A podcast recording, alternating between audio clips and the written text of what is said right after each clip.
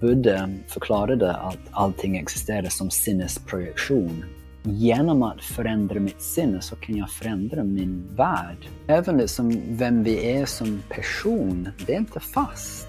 Men det här är mycket, mycket djupt. Och ibland tänker jag lite på Matrix. Ja.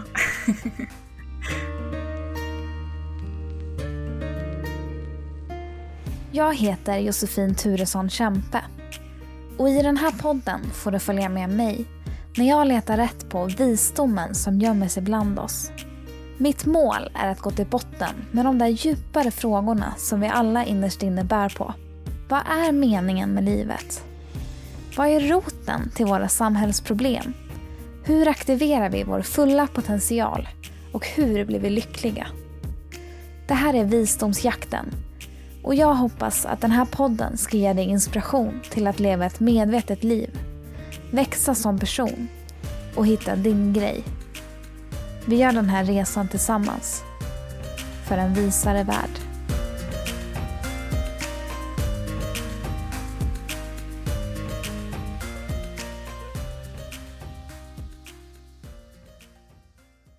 Hej! Jag övar fortfarande på hur man ska starta de här inspelningarna, för det är lite klurigt. Men jag tänkte i alla fall presentera min första gäst, och han heter Kelsang Yangdön och lever som buddhistmunk i Stockholm.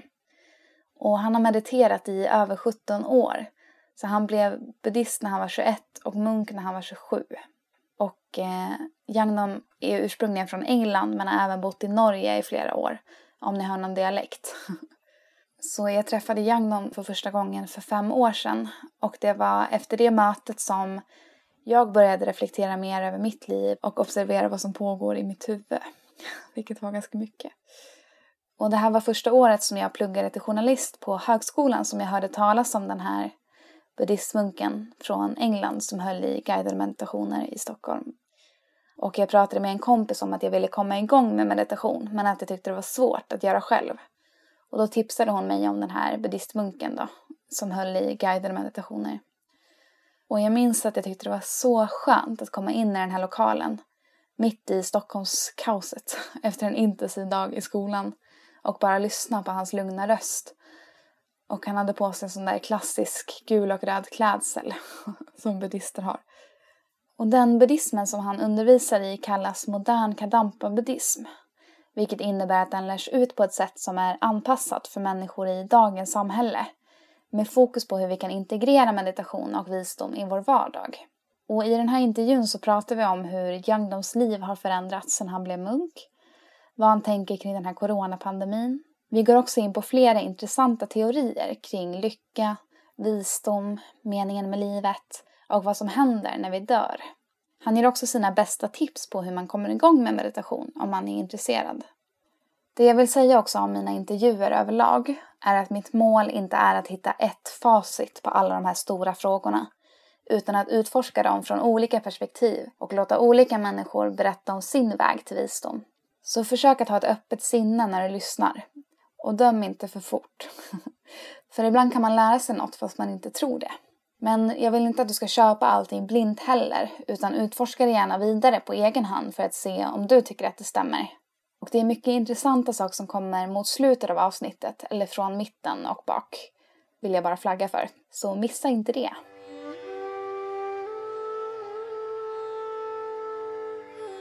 Jag är så glad att vi äntligen får till den här intervjun nu. Vi har ju verkligen skjutit upp på den flera gånger. Ja, nej men jag med. Det ska bli kul. Och så vill jag tacka dig för att du har sån tålamod.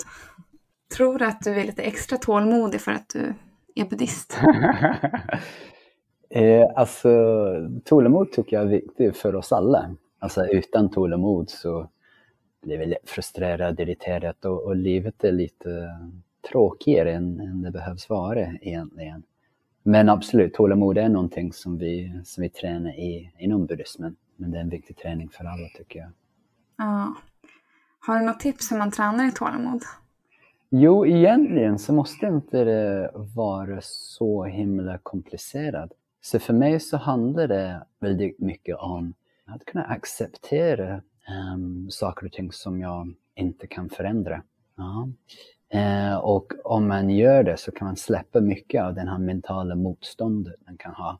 Och dessutom så kan man tänka så att jag icke accepterar det här, eller att jag liksom avvisar den här situationen. Hjälper det mig? Alltså hur mår jag? Då kan vi kanske upptäcka att när vi avvisar en situation, då blir vårt sinne väldigt trångt. Alltså vi förlorar vår förmåga att vara kreativ, att vara flexibla. Och livet är fullt med situationer som vi inte vill ha. Så för mig så handlar tålamod och acceptans om att utveckla mer realistisk inställning till livet. Därför att ofta så händer saker och ting som vi inte vill ska hända. När man får uppleva bara en liten glimt av den här friden som tålamod och acceptans innebär, så är det det vi vill alltså gå tillbaka till. Gång på gång. Det är det vi vill få uppleva. Mm, det är samma som lugn och inre ro då. Ja, precis. Så acceptans tycker jag är ett sätt att behålla lugnet i vardagen. Och det är ganska intressant med coronapandemin också. Mm. Där känns det som att det är väldigt många som inte vill acceptera. Precis. Nästan alla vi har behövt ställa om vårt liv en hel del, så kanske så känns det som att det finns många begränsningar i livet när vi inte kan samlas i stora grupper, vi kanske inte kan träffa äldre släktingar, kan inte resa dit vi vill. Men det vi kan göra är att träna i acceptans. Vi kan fortfarande träna i medkänsla, vi kan fortfarande träna i att utveckla ett gott hjärta. Så faktiskt coronaviruset är inget hinder mot att vi utvecklar dessa positiva inre egenskaper. Mm. Har du några andra tankar kring den här situationen som är nu i världen kring coronapandemin? Jo, alltså jag tänker att det visar att livet är rätt så osäkert. Livet kan förändra jättesnabbt. Ingen av oss skulle ha förutsett att det här skulle ske. Och det visar oss också att kanske så är inte vi så starka som vi tror. Alltså många blir sjuka, alltså även yngre människor. Och jag tror att man blir kanske lite mer ödmjuk när man själv blir drabbad av det. Man inser, jag är helt beroende av att andra tar hand om mig nu på sjukhuset eller kanske hemma. Just det. Många som kanske har känt liksom att man klarar sig själv till exempel. Precis, och nu inser vi att vi är helt beroende av andra. Alltså för att den här smittan inte ska sprids vidare, så är vi beroende av att vi tillsammans i hela vårt samhälle, eller egentligen i hela världen, försöker att göra vårt bästa för att minimera smittan. Mm. Tror du att det kan komma något positivt ur det här liksom? Jo. Alltså för det första kanske en känsla av gemenskap. Att vi egentligen är inte så himla olika. Alla påverkas av det här. Och även alla kan bli sjuka. Alltså från prins Charles till liksom vem som helst. Och kanske även att vi kan lära oss uppskatta andra som vi kanske inte uppskattade så mycket tidigare. Alltså sjukvård, personal, de som städar, de som levererar mat och varor. Tidigare så har kanske dessa yrken inte haft liksom jättehöga status, och nu inser vi att vi är helt beroende av dem. Och vi är inte liksom dessa oberoende, självständiga individer som vi kanske tror vi är. Men du är ju buddhistmunk. Vad är skillnaden där att gå från buddhist till buddhistmunk? Jo, så det är flera löften som vi ger, som handlar om att försöka att förenkla livet och hjälpa oss ha en bra struktur i livet som kan hjälpa oss att betona den andliga vägen. Så jag har liksom valt att till exempel leva i celibat, det tänker man ofta på. Och dessutom så är det flera löften som går ut på att lova att inte skada eller såra andra efter vår bästa förmåga. Så dessa löften går jag igenom och förstärker varje dag. Så för mig så har det varit en livsstil som passar mig väldigt fint. Men lyckligtvis så inom vår tradition, den nya Kadampa-traditionen, så måste inte alla bli munkar eller nunnor som vill, som går vidare med sin utövning. Men för mig så kändes det som ett bra val. Mm. Varför kändes det som ett bra val? Jo, därför att jag har inte liksom ångrat det. Jag har upplevt att dessa ordinationslöften och liksom liv som munk har hjälpt mig verkligen att betona den andliga vägen. Så jag skulle säga att det skapades som en tydlig struktur för mig i mitt liv kring hur jag vill leva. Mm, jag förstår. Men så när man pratar om buddhism, vissa säger ju att det är liksom mer en livsstil och filosofi och andra säger att det är en religion. Ja. Hur skulle du beskriva buddhismen? Jo, jag betraktar det som en religion, men jag betraktar det som en religion som präglar alltså hela mitt liv. Så det är inte bara någonting som jag liksom tror på inombords som inte har någon påverkan på livet, utan alltså jag skulle säga att mina buddhistiska tankesätt, de genomsyrar alla mina handlingar och hur jag lever mitt liv. Mm. Jag har ju gått lite på meditationer hos dig och så. Mm. Och då vet jag att du har pratat lite om att du liksom var ganska logisk och vetenskaplig som person när du var yngre. Mm. Kan du berätta lite om vad du har stött på för utmaningar och hur du har överkommit dem på den här vägen? Jo, alltså för mig så är buddhismen rätt så logiskt. Ja, jag skulle faktiskt även använda ordet vetenskaplig. Så de sakerna som jag berättar om, alltså till exempel tidigare och framtida liv, det är någonting som jag har begrundat väldigt mycket. Jag är helt övertygad om att det finns logiska förklaringar till tidigare och framtida liv. När man liksom mediterar mer och mer och förstår vårt sinnes natur, att det inte är ett fysiskt objekt utan ett mentalt kontinuum, alltså mitt medvetande icke-fysiskt. Så när man förstår det så kan man lättare förstå att vår kropp har ett kontinuum, vår kropp har sitt kontinuum och vårt sinne har sitt kontinuum och det är inte samma sak. Alltså sin natur. Ja, jag menar att med ordet continuum att vårt sinne existerar som en ström av medvetande. Alltså att våra tankar de fortsätter. På ett sätt så finns det ett continuum. Och även när vi sover så fortsätter vårt sinne att fungera. Så för mig så finns det många logiska orsaker som kanske inte bevisar återfödelse för någon som inte vill bli bevisad, men som ändå kan bygga upp en rätt så övertygande bild faktiskt. Mm. Så som jag sa, då förstår vi att när den fysiska kroppen förfaller där så måste inte det icke-fysiska sinnet försvinna. Alltså för mig så är det mer logiskt att det går vidare.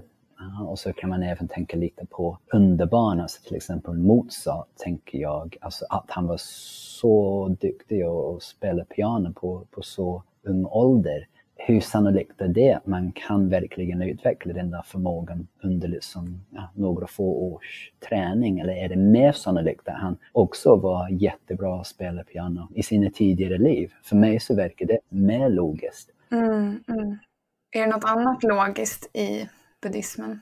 Jo, jag upplever det så att Buddha vill verkligen att vi utforskar hans läror för oss själva. Att vi testar dem. Att visa själva om de är sanna, om de fungerar. Så vi gör experimentet själva. Så när Buddha säger att ju mer vi tränar i tålamod, desto mindre irritation och ilska upplever vi. Ja, så det är liksom ett påstående eller en hypotes. Och sen är det upp till oss att testa den här hypotesen. Det är inte bara att någon liksom säger så här ska du leva och gör det här så blir det så här. Utan att man liksom verkligen applicerar och praktiskt och ser för sig själv. Precis. Sen tänkte jag bara höra lite också om när du var yngre, när du upptäckte buddhismen. Jag vet ju också att du har sagt att du var ganska intresserad av politik när du var yngre. Mm. Vad var det som fick dig att välja buddhismen istället för politiken, tror du? Jo, alltså delvis så träffade jag fler och fler buddhister som jag tyckte var väldigt lugna och fina, genuina och inspirerande. Så jag tänkte, jag vill bli mer som dem. De blev liksom mina förebilder. Mm. Jag hade en jättefin lärare, min första lärare. Så det var delvis det, men det var också att ett budskap inom buddhismen som har talat väldigt mycket till mig, det är ju att om vi vill att det finns fred i världen, då måste vi, alltså människorna i världen, då måste vi alla utveckla lite mer frid inombords. Mm. Ja, och det blev mer och mer tydligt att istället för att alltså, kämpa för någon yttre fred på ett sätt som kan upplevas som lite kanske aggressivt eller negativt, att vi istället kan ta vårt ansvar genom att odla lugnt sinne och ett gott hjärta. Eller kanske inte istället, vi kan såklart göra båda. Men jag skulle säga att det inte kommer vara effektivt, våra yttre handlingar, om vi inte först har utvecklat ett lugnt sinne. Så för mig så blir det väldigt tydligt att vi enbart kommer uppleva världsfred om alla människorna och alla varelserna i världen så småningom utvecklar och odlar ett lugnt sinne. För hur påverkar det världen när, hur ser motsatsen ut liksom, när man inte har ett lugnt sinne? Jo, alltså då är vi stressade, då är vi oroliga. Då är det lättare för oss att ha mer självcentrerade tankar och även själviska tankar som leder till själviska handlingar som går ut över andra. Så absolut, alltså när man utvecklar lugnsinne så känner man sig nöjd. Det uppstår inifrån en jättefin känsla av förnöjsamhet. Det känns ju verkligen som det är brist på idag. Eller jag känner den känslan väldigt sällan. Att man känner sig tillfreds och nöjd liksom. Precis, och den här upplevelsen ska vi verkligen inte underskatta. Det betyder jättemycket. Och meditation, det är ju väldigt känt att det är inom buddhismen. Varför förespråkar buddhismen meditation? Jo, därför att utan meditation så kan vi ta till oss liksom massa information, massa fakta. Så det är ingen liksom brist om information i vårt samhälle. Alltså när man googlar på internet så kan man hitta liksom en oändlig mängd med information. Så vi behöver inte mer information, vi behöver insikter. Insikter som rör oss i våra hjärtan så djupt att det leder till en förändring i vårt beteende och i hur vi tänker på saker och ting. I hur vi liksom ser på oss själva, hur vi ser på andra, hur vi ser på liksom vår värld. Så för oss inom buddhismen så handlar inte meditation om att tänka på ingenting, utan vi vill komma ner i varv, och då kan vi använda någon enkel förberedande meditation, följa andningen till exempel, och så kan vi begrunda någonting. Fast när vi begrundar eller gör en kontemplation så försöker vi göra det från hjärtat. Alltså inte upp i huvudet utan från hjärtat. Och sen använder vi exempel från våra liv för att förstärka vår kontemplation, och sen leder vår kontemplation fram till, det kan vara en känsla eller det kan vara ett beslut. Och då har vi hittat vårt meditationsobjekt, och nu slutar vi med vår kontemplation och istället så håller vi fast vid vårt meditationsobjekt ögonblick för ögonblick. Och i takt med att vi gör det så förändrar vi vårt sinne ögonblick för ögonblick, och när vi kommer upp i meditation så har vi bokstavligen blivit en ny person, alltså en ny människa. Men så om man har till exempel ett beslut eller kontemplation, kan man liksom ställa en fråga typ om sitt liv, så här, hur ska jag göra med mitt jobb till exempel, eller är det mer djupare saker? Alltså jag tycker att det finns ganska mycket frihet och flexibilitet kring hur vi utforskar meditation och kring hur vi utvecklar vår egen meditationsträning, men på vår lunchmeditation idag så uppmuntrar jag de som var här att ställa en fråga till sig själv, och frågan var: vad skulle vara ett meningsfullt sätt att använda mitt liv? Det är en viktig fråga för oss alla tycker jag. Alltså vem vill inte ha ett meningsfullt liv? Och ibland när vi pratar lite på det här så drar jag som ett exempel. Alltså för att förstå vad ett meningsfullt liv skulle vara, då kan vi tänka lite på vad som skulle kännas mindre meningsfullt eller meningslöst. Och för mig så känns det meningslöst, eller som går runt och blir arg och frustrerad och irriterad på människor som jag egentligen tycker väldigt mycket om. För mig så känns det jättemeningslöst alltså. Och då kan man förstå att men då vore det såklart mer meningsfullt att odla dessa rofyllda positiva sinnesstämningar, därför att de förbättrar mina relationer med andra. Och vi har vårt sinne med oss i allt vi gör, om vi är hemma, om vi är på semester. Så genom att investera lite i vår inre värld, utveckla ett lugnt sinne, så berikar det här alla andra områden i vårt liv. Så meditation ger oss en möjlighet att bekanta oss med dessa positiva känslor, alltså en känsla av att stå nära andra. Det kan uppstå lite då och då, men det är tack vare meditation som vi kan verkligen bekanta vårt sinne med den här känslan. så att den kan bli en större del av vem vi är. Mm. Så meditation handlar, skulle jag säga, om att bekanta oss själva med lugna, positiva sinnesstämningar. Annars så blir det bara flyktiga idéer som rinner ut i sanden. Ja, jag förstår. Så om man får typ en teoretisk kunskap så behöver den också implementeras praktiskt på något sätt genom meditation då, för att landa i kroppen typ. Är det så du menar? Jo, precis. Så, som om vi har lite, om vi lyssnar på någon buddhistisk föreläsning och blir lite inspirerad, om inte vi då mediterar på det vi har lärt oss, då kan den här inspirationen försvinna lite. Ja, men om vi å andra sidan mediterar på det vi har lärt oss och liksom bekantar oss med den här fina känslan om till exempel andras lycka och frihet är viktiga, så är det mer sannolikt att den här känslan eller nya attityden är med oss när vi kommer upp ur meditationen. Mm. Och om den är med oss när vi kommer upp ur meditationen, då kommer det såklart att påverka vårt liv. Ja, alltså när vi ser andra människor, så en av våra första tankarna blir förhoppningsvis, men just det, den här personen är viktig och deras lycka och frihet är också viktig. Så den här insikten kommer från vår meditationsträning, skulle jag säga. Så att det liksom blir lite man ser lite klarare också på sitt liv och sina relationer kanske. Ja, absolut. Hur mycket måste man meditera då? För att se en skillnad? Jag skulle nog rekommendera lite varje dag. Vad är lite varje dag då? 10 minuter. Mm. De flesta kan se en skillnad efter 2-3 veckors träning. Okej. Okay. Men det här varierar från människa till människa. Och man måste inte förvänta sig en jättedjup upplevelse hela tiden när man mediterar. Om vi kan lägga märke till en skillnad inombords, om vi lägger märke till att sinnet har blivit lite lugnare, då kan vi verkligen uppskatta det och säga, och just det, så jag har sett en liten skillnad efter bara en kort meditation. Ja, och det här kan inspirera oss att fortsätta. Alltså vi måste inte liksom sätta ribban allt för högt. Alltså om man följer andningen 3 andetag i rad, så kan man uppleva en viss förändring inombords, tycker jag. Men självklart lite djupare förändring, kanske 10 minuter varje dag, 2-3 veckor. Och för att verkligen kunna då se någon skillnad i ens beteende och hur man betraktar liksom andra människor. Alltså, såklart ännu längre.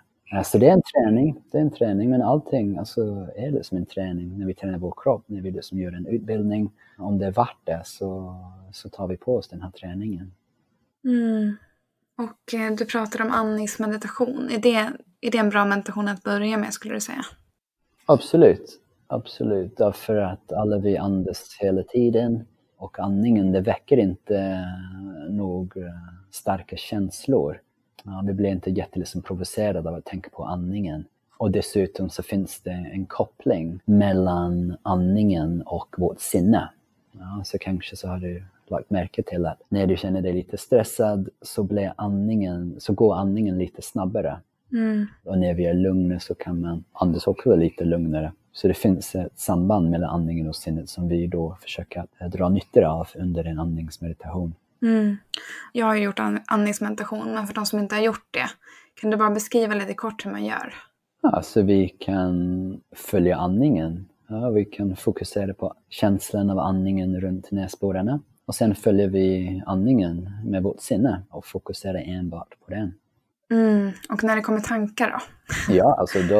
De kommer, men det är det som är så bra med en vägledd meditation. Därför att om vi blir distraherade, då är det inget problem. Därför att den som vägleder meditationen kommer att påminna oss vad vi håller på med. Och när vi får den där påminnelsen, just det, men jag kan gå tillbaka till andningen nu. Och den där mentala handlingen att gå från ens distraktion tillbaka till andningen, det är kraftfullt och det skapar orsaker till inre ro. Så det hjälper absolut med en vägledd meditation i början. Annars så kan vi sätta oss ner för att meditera och inser att det har gått 20 minuter och vi har bara varit helt distraherade. Vi har inte följt andningen nästan alls. Mm.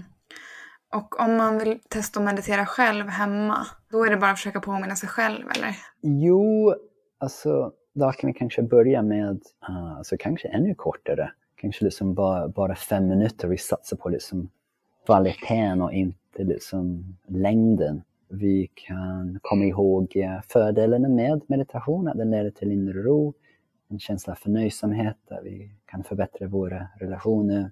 Så vi begrundar liksom fördelarna, då blir vi mer intresserade av att göra den här meditationen, av att följa andningen. Vi blir mindre intresserade av att följa våra distraktioner. Mm. Så om vi kan utveckla en sorts beslutsamhet innan vi gör meditationen, så kan den vara med oss under meditationen. Men det är en träning, alltså vi är så vana vid att följa våra distraktioner. Mm. Du pratade lite om att utveckla ett gott hjärta också. Vad är ett gott hjärta? Jo, ett gott hjärta. Man kan säkert beskriva det här på olika sätt. Men jag skulle säga att om jag utvecklar ett gott hjärta, så utvecklar jag ett varmt hjärta och en känsla av att stå nära andra. Och just nu så känner vi står nära vissa människor, vissa vänner och familj. Men om vi kan utveckla ett gott hjärta på riktigt, då har vi en liknande känsla. Fast för dem som just nu betraktar vi som främlingar. Det är liksom kanske den första nivån, och sen kan man även gå vidare med sin träning i att utveckla gott hjärta och tänka att andras lycka och frihet, det är viktigt för mig. Ja, och även lyckan och frihet hos andra människor som jag inte känner just nu. Och sen kan man gå vidare och tänka, det är inte bara så att jag betraktar din lycka och frihet som viktig, utan nu så önskar jag aktivt att du får uppleva lycka. Så man kan tänka att det finns ett olika nivå med att utveckla ett gott hjärta. Mm. Är det samma som kärlek? Nej, är det samma som kärlek? Jo, absolut. Fast jag tror att ofta så lägger vi någonting annat i begreppet kärlek. Alltså till exempel det vi kallar för bundenhet inom buddhismen. Jag älskar dig men du får inte lämna mig. Eller jag älskar dig men du måste göra så här och så här och så här. Mm. Så det vi tränar med våra meditationer är en renare kärlek utan bundenhet.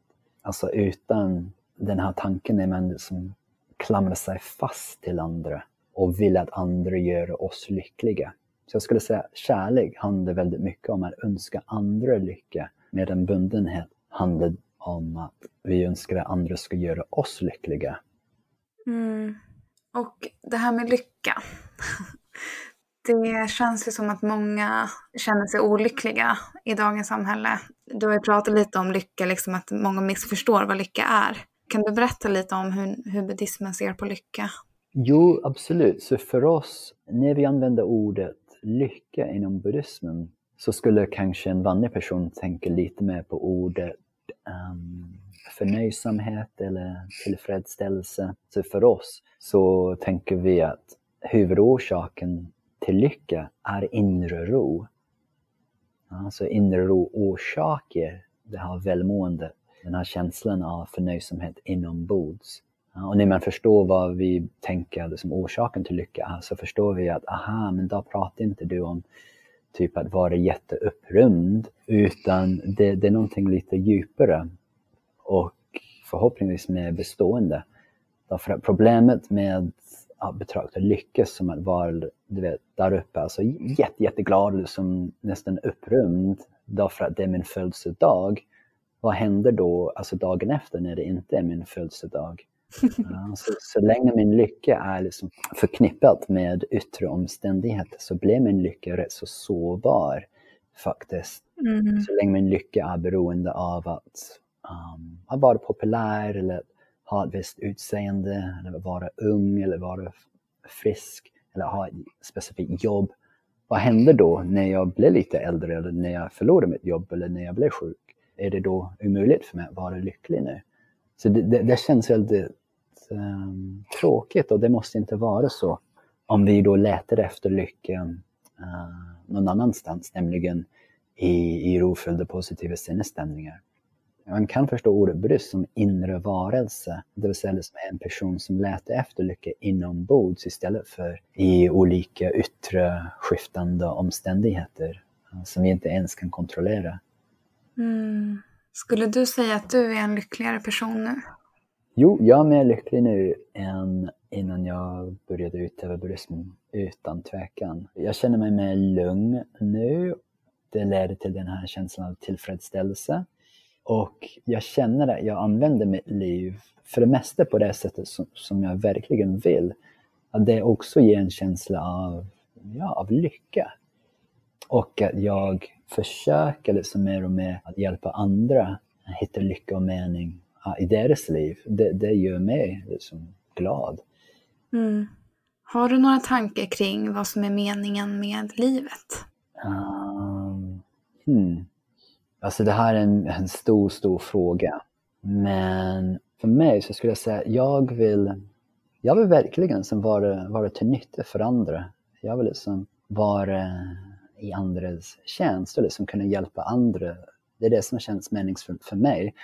Men jag känner att om jag ska kunna åstadkomma den här förmågan, då måste jag själv utvecklas liksom mer och mer. Alltså om inte jag kan göra mig själv lycklig, hur kan jag hjälpa andra att hitta lycka? Så jag skulle säga att en viktig del av meningen med livet är att utvecklas. Är att utveckla dessa positiva sinnesstämningar så att de blir djupare och djupare och mer orubbliga. Så de inte liksom försvinner och förkrossas på en gång. Ja, vi får något oönskat kommentar, eller på en gång vi befinner oss i trafikstockning, eller på en gång bussen kommer för sent. Så dessa inre egenskaper blir djupare och djupare och mer orubbliga eller bestående. Så det som känns viktigt och meningsfullt för mig, det handlar om att förverkliga min potential för dessa egenskaper. Så alla vi har en oerhört stor potential för inre ro, för kärlek, för medkänsla, för visdom. Mm. Och om alla skulle tänka så, då skulle det vara en väldigt fin värld, tänker jag. Ja, absolut. Men jag skulle säga att det som är så fint med buddhismen, att det finns utrymme för oss fortfarande liksom att vara olika, att ha kvar liksom våra personligheter. Mm. Absolut. Så det är vissa buddhister jag känner som är jätteroliga och andra som är lite mer stillsamma. Så det är inte så att alla vi blir liksom bara tråkiga, lugna, likgiltiga människor. Utan man har kvar sin personlighet. Men man blir liksom en glad, stillsam person eller en glad, rolig person. Förstår du lite vad jag menar där? Mm.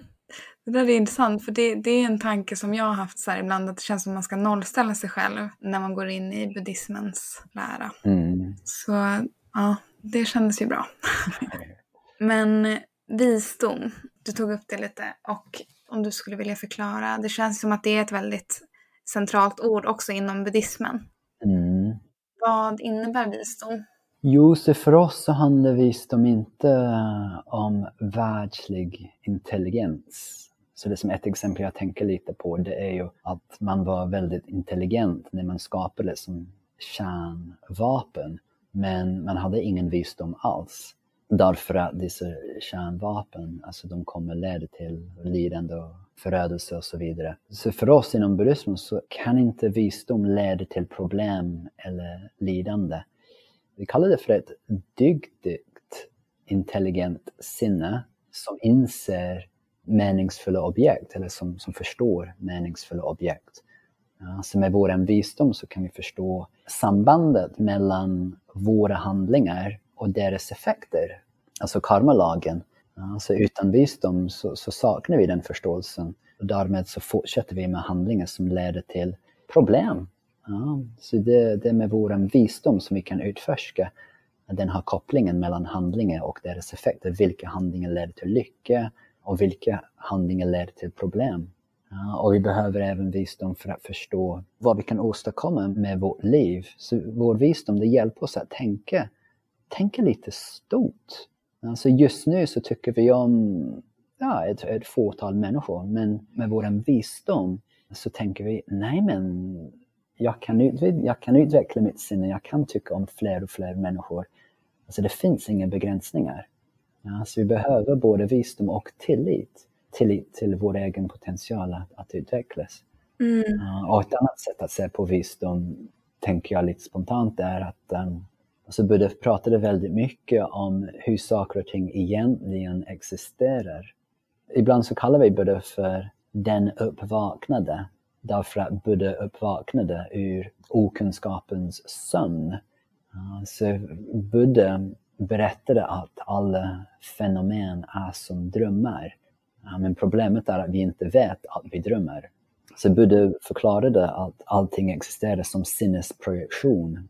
Men vi förstår inte att saker och ting existerar endast som sinnesprojektioner. Vi tror att saker och ting finns där ute från sin egen sida. Men Buddha förklarade att saker och ting existerar mycket mer som drömmar.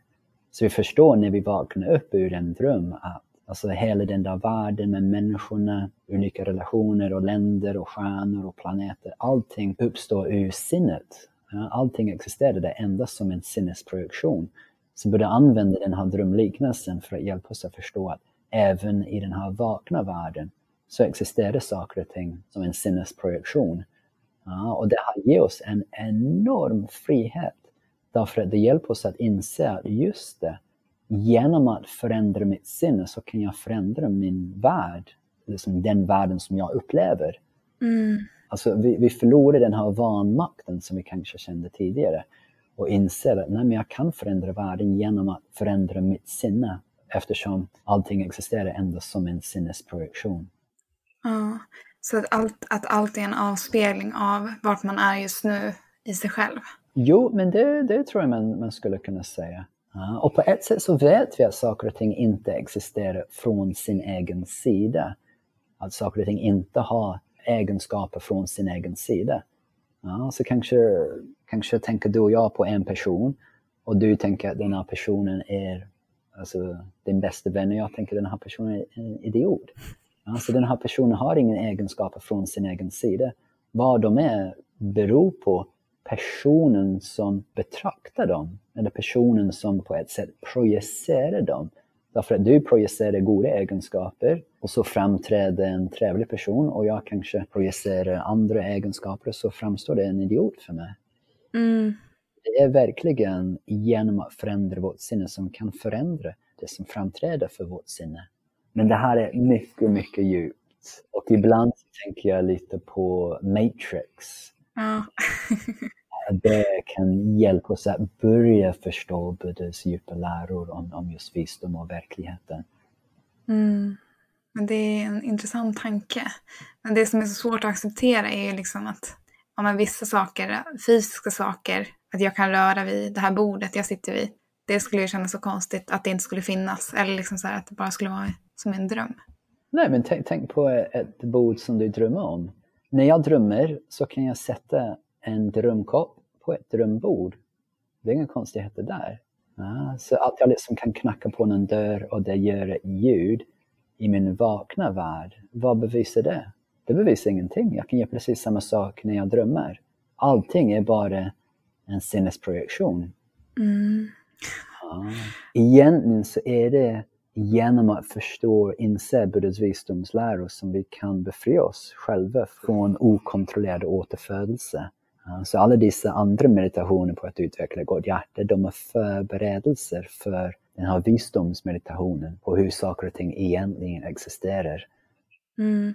Och det som är fördelen med att tänka på det sättet är som du sa att man inser att man har mycket mer makt att påverka sin verklighet. Ja, precis.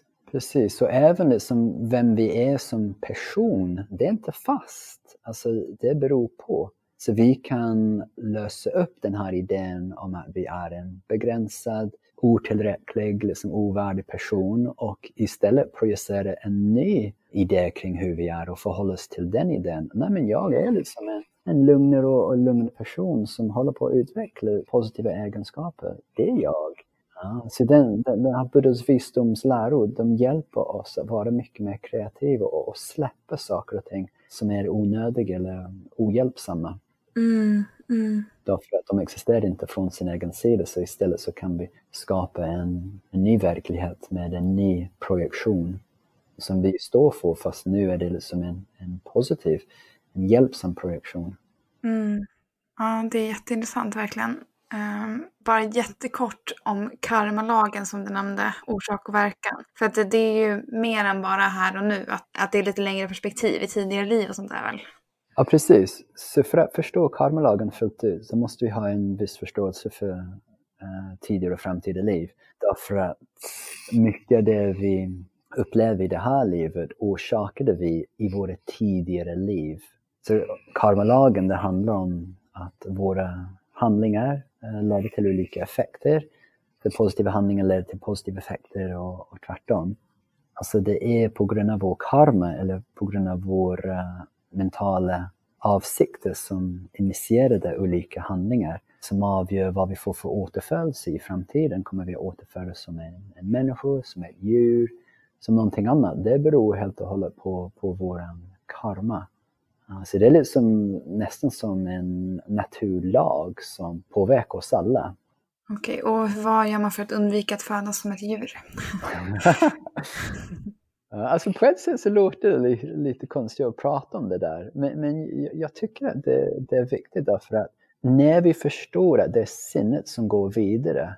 Alltså vilket skydd har vi mot en återfödelse som ett djur bara därför att vi har en mänsklig kropp eller bara därför att vi har lite pengar i banken eller mänskliga kläder. Alltså allt det där, det har ingen betydelse. Det försvinner totalt för oss. Det enda som går vidare till våra framtida liv, det är vårt sinne. Ja, det är vårt sinne. Så om vi har använt det här livet nästan som ett djur, alltså om vi har haft mentala vanor som liknar ett djurs mentala vanor. Alltså vad gillar djur att göra? De gillar att sova, de gillar ibland att äta, de gillar kanske ibland att slåss med sina fiender och så vidare. Och så mycket av det djur gör är rätt så bekanta för oss människor tyvärr. Så vi kan istället tänka, men jag vill använda mitt liv på ett sätt som är unikt för människor som djur inte kan. Till exempel genom att verkligen odla alltså gränslös kärlek eller allomfattande medkänsla. Och inte bara gentemot alltså ett fåtal människor utan gentemot alla. Om vi gör det, om vi bekantar oss med dessa jättestora tankar, då tänker jag åtminstone att då är det mindre sannolikt att vi återförs som ett djur. Okej. Men för inom buddhismen, man ser väl liksom att alla levande varelser har lika värde. Men att människor och djur har olika potential då. Precis, så vi tycker verkligen att liksom alla levande varelser är viktiga. Och vi tränar i att värdesätta alla levande varelser utan undantag. Så självklart så inkluderar det djur, det inkluderar insekter. Alltså de vill leva, de vill vara lyckliga. Om vi dödar en insekt så stjäler vi. Vi stjäler deras liv egentligen.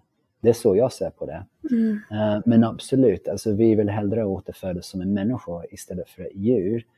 Därför att djur som regel, de lider mycket mer än människor. Vi människor utsätter djur för fruktansvärda saker. Och dessutom så har vi människor en större potential att utvecklas. Så djur, alltså de tycker om sina ungar. Men det är omöjligt för dem tyvärr, alltså enligt Buddha. Att de kan utveckla alltså gränslös kärlek eller allomfattande medkänsla. Så absolut, så vi vill inte återfödas som djur. Men det du pratade om var att sättet man lever på i det här livet avgör hur man lever nästa liv. Ja, det kan man säga. Och vad är bra och vad är dåligt? Alltså på ett sätt så känner jag ofta, kanske inte alltid, men ofta tror jag vi vet vilka som är positiva handlingar och vilka som är alltså negativa eller skadliga handlingar. Det är därför vi har alltså ett samvete. Vi vet när vi har haft liksom dåligt samvete. Nej, men det var inte så schysst med mig att säga det eller skriva det. Jag tror att vårt samvete i många situationer så hjälper det oss att förstå vad som är bra och vad som är mindre bra. Men jag tycker att när det gäller djur så måste vi tänka lite djupare. Vi kan inte bara förlita oss på vårt vanliga samvete. Därför att alltså jag tänker att många tycker att det är liksom positivt att döda djur. Men jag tänker att deras liv, det är inte vårt att ta. Mm. Så jag betraktar det som en skadlig handling att döda djur. Så det skulle jag säga var det som en en negativ handling. Men inom buddhismen så vill vi såklart göra positiva fysiska och verbala handlingar. Men vi tror också väldigt mycket på kraften i våra mentala handlingar. Alltså med våra meditationer så kan vi utveckla många positiva tankar som leder till liksom positiv karma. Vi kan liksom sätta oss ner på meditationskudde och utveckla en riktig önskan om att alla får vara glada och ha ett meningsfullt liv. När vi gör så skapar vi väldigt mycket positivitet i vårt eget sinne som kan hjälpa oss i våra framtida liv. Så det är mycket avsikten, vad man sänder ut för tankar. Precis. Vad man utvecklar för tankar. Och det som är så bra med det där, om vi väljer att betona det lite mer och mer i livet, är att det kommer såklart att ha en jättepositiv påverkan på våra verbala och fysiska handlingar. Så jag tror att ganska ofta så ignorerar vi, när vi glömmer bort att utveckla ett lugnt sinne och ett gott hjärta. Och sen försöker vi att tvinga oss själva att säga snälla saker och göra goda saker. Men egentligen så vill inte vi, det känns inte liksom jättenaturligt. Men om vi å andra sidan kan ta lite tid för att bygga upp dessa goda inre egenskaper, då behöver vi på ett sätt att inte tänka så himla mycket på vad vi ska säga eller vad vi ska göra. Därför att det kommer vara liksom ett naturligt uttryck för vårt goda hjärta. Alltså det vi säger och det vi gör. Så om vi mediterar mycket på det så kommer det bli mer naturligt. Exakt så. Så du pratade förut om själviska handlingar. Det som jag har haft lite svårt att så här, ta till mig inom buddhismen är väl att det känns ibland nästan som att det är viktigare liksom, att få andra må bra än att man själv ska må bra. Jag behöver ta hand om mig själv också för att kunna ta hand om andra. Ja. Så vart går den gränsdragningen liksom? Jag förstår. Det är en bra fråga. Jag tycker inte att vi kan hjälpa andra så mycket om vi inte känner oss nöjda med oss själva. Om vi inte har liksom ett hyfsat bra självförtroende så det är svårare för oss att verkligen som hjälpa andra och uppmuntra andra. Så jag skulle säga liksom, samtidigt som vi försöker att odla våra egna positiva egenskaper så försöker vi att hjälpa andra. Så det är genom att vi försöker hjälpa andra som vi kan uppleva en viss glädje. Så att det betyder inte att man överger sig själv att bara fokusera på andra då? Nej, inte alls. Och vår andliga vägledare, Geshe-la, han ger en fin liknelse som kan hjälpa oss med det här. Och han säger att en ambulanschaufför måste ta hand om sin ambulans, måste ta hand om sitt fordon. Men den här personen gör inte det utifrån själviska tankar. De gör det därför att det är liksom det fordonet de ska använda för att hjälpa andra. Så på ett liknande sätt så måste vi absolut ta hand om oss själva, sköta vårt liv, ha en bra hälsa, sova tillräckligt och allt det där. Om vi inte gör det så blir inte det så jätteinspirerande för andra heller, tänker jag.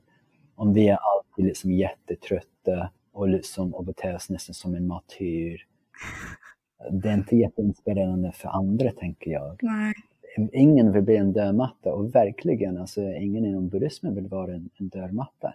Och dörrmatta att folk bara kliver över den då. Ja. För att det du sa förut var ju liksom att när man mediterar så inser man att det är ingen mening att, eller jag vill egentligen inte vara arg på den här personen. Men då om personen har gjort något eller skadat den eller gjort något sånt. Då känns det ju konstigt att bara acceptera det. Eller hur tänker man där? Ja, men det är en intressant poäng. Alltså, acceptans hjälper oss att acceptera det som redan har hänt. Ja, och på ett sätt så måste vi acceptera det här därför att det är redan hänt. Vi har ingen val. Ja, och acceptans så kan vi lösa våra inre problem. Den här bitterheten som håller på att utvecklas. Det kan vi släppa. Vi kommer ner i varv. Ja, och med det accepterande sinne så kan vi nu prata med den här personen som vi upplever skadade oss. Ta liksom det svåra samtalet med dem. Fast vi gör det med ett lugnt sinne. Ja, så acceptans innebär inte att vi liksom aldrig säger ifrån. Ja, så kanske säger vi till den här personen, men jag tyckte verkligen inte om det när du gjorde så här eller sa så här. Det är bra om vi säger så, om vi känner att vi behöver göra det. Så det är ingen motsägelse genom att både acceptera någonting som har hänt och att försöka förbättra en situation. Så dels acceptera det, men sen också typ utveckla ett lugnt sinne kring det så man kan prata om det på ett bra sätt. Ja, precis. På ett konstruktivt sätt. Ja, annars så blir vi, alltså, det uppstår för många känslor och den här andra personen som kanske inte visste att de hade sårat oss. Jag tror att det kan bli svårt det där. Är det någonting som du skulle vilja tillägga som jag inte har frågat? Nej, ingenting. Vi har gått igenom ganska mycket. Gått igenom hela buddhismen, tänkte säga. Nej, det håller vi verkligen inte. Nej, men mycket. Nej, men jag håller med. Men jag skulle bara vilja veta, har du något favoritcitat av Buddha? Ja, det har jag faktiskt. Är du redo? Ja. Den verkliga källan till lycka är inre ro. Mm. Det gillar jag att fundera på. Mm. Och du undervisar ju på Kadampa Buddhistcenter. Fast vi har ändrat namnet på centret, så nu så heter det Kadampa Meditationscenter Stockholm. Okej. Så det är tips om det är någon. För du håller ju meditationer och föreläsningar och retreater. Precis. Så ni är välkomna om det är någon som har lyssnat på den här podden. Tack så jättemycket för att du ville prata med mig. Det var så lite. Det var mitt nöje. Du har lyssnat på Visdomsjakten med mig Josefin. Om du vill veta mer om Yangdön och hur du kommer i kontakt med honom så kan du gå in på mediteraistockholm.se. Han finns alltså på Upplandsgatan 18 i Stockholm. I nästa avsnitt så gästas jag av låtskrivaren Fia Forsström. Och vi pratar om musik som ett verktyg till inre utveckling och hur vi kommer i kontakt med vår intuition och lär oss lyssna till den. Och vi pratar också om skuggsidor och att ta sig ur prestationsångest och andras förväntningar. Så missa inte det.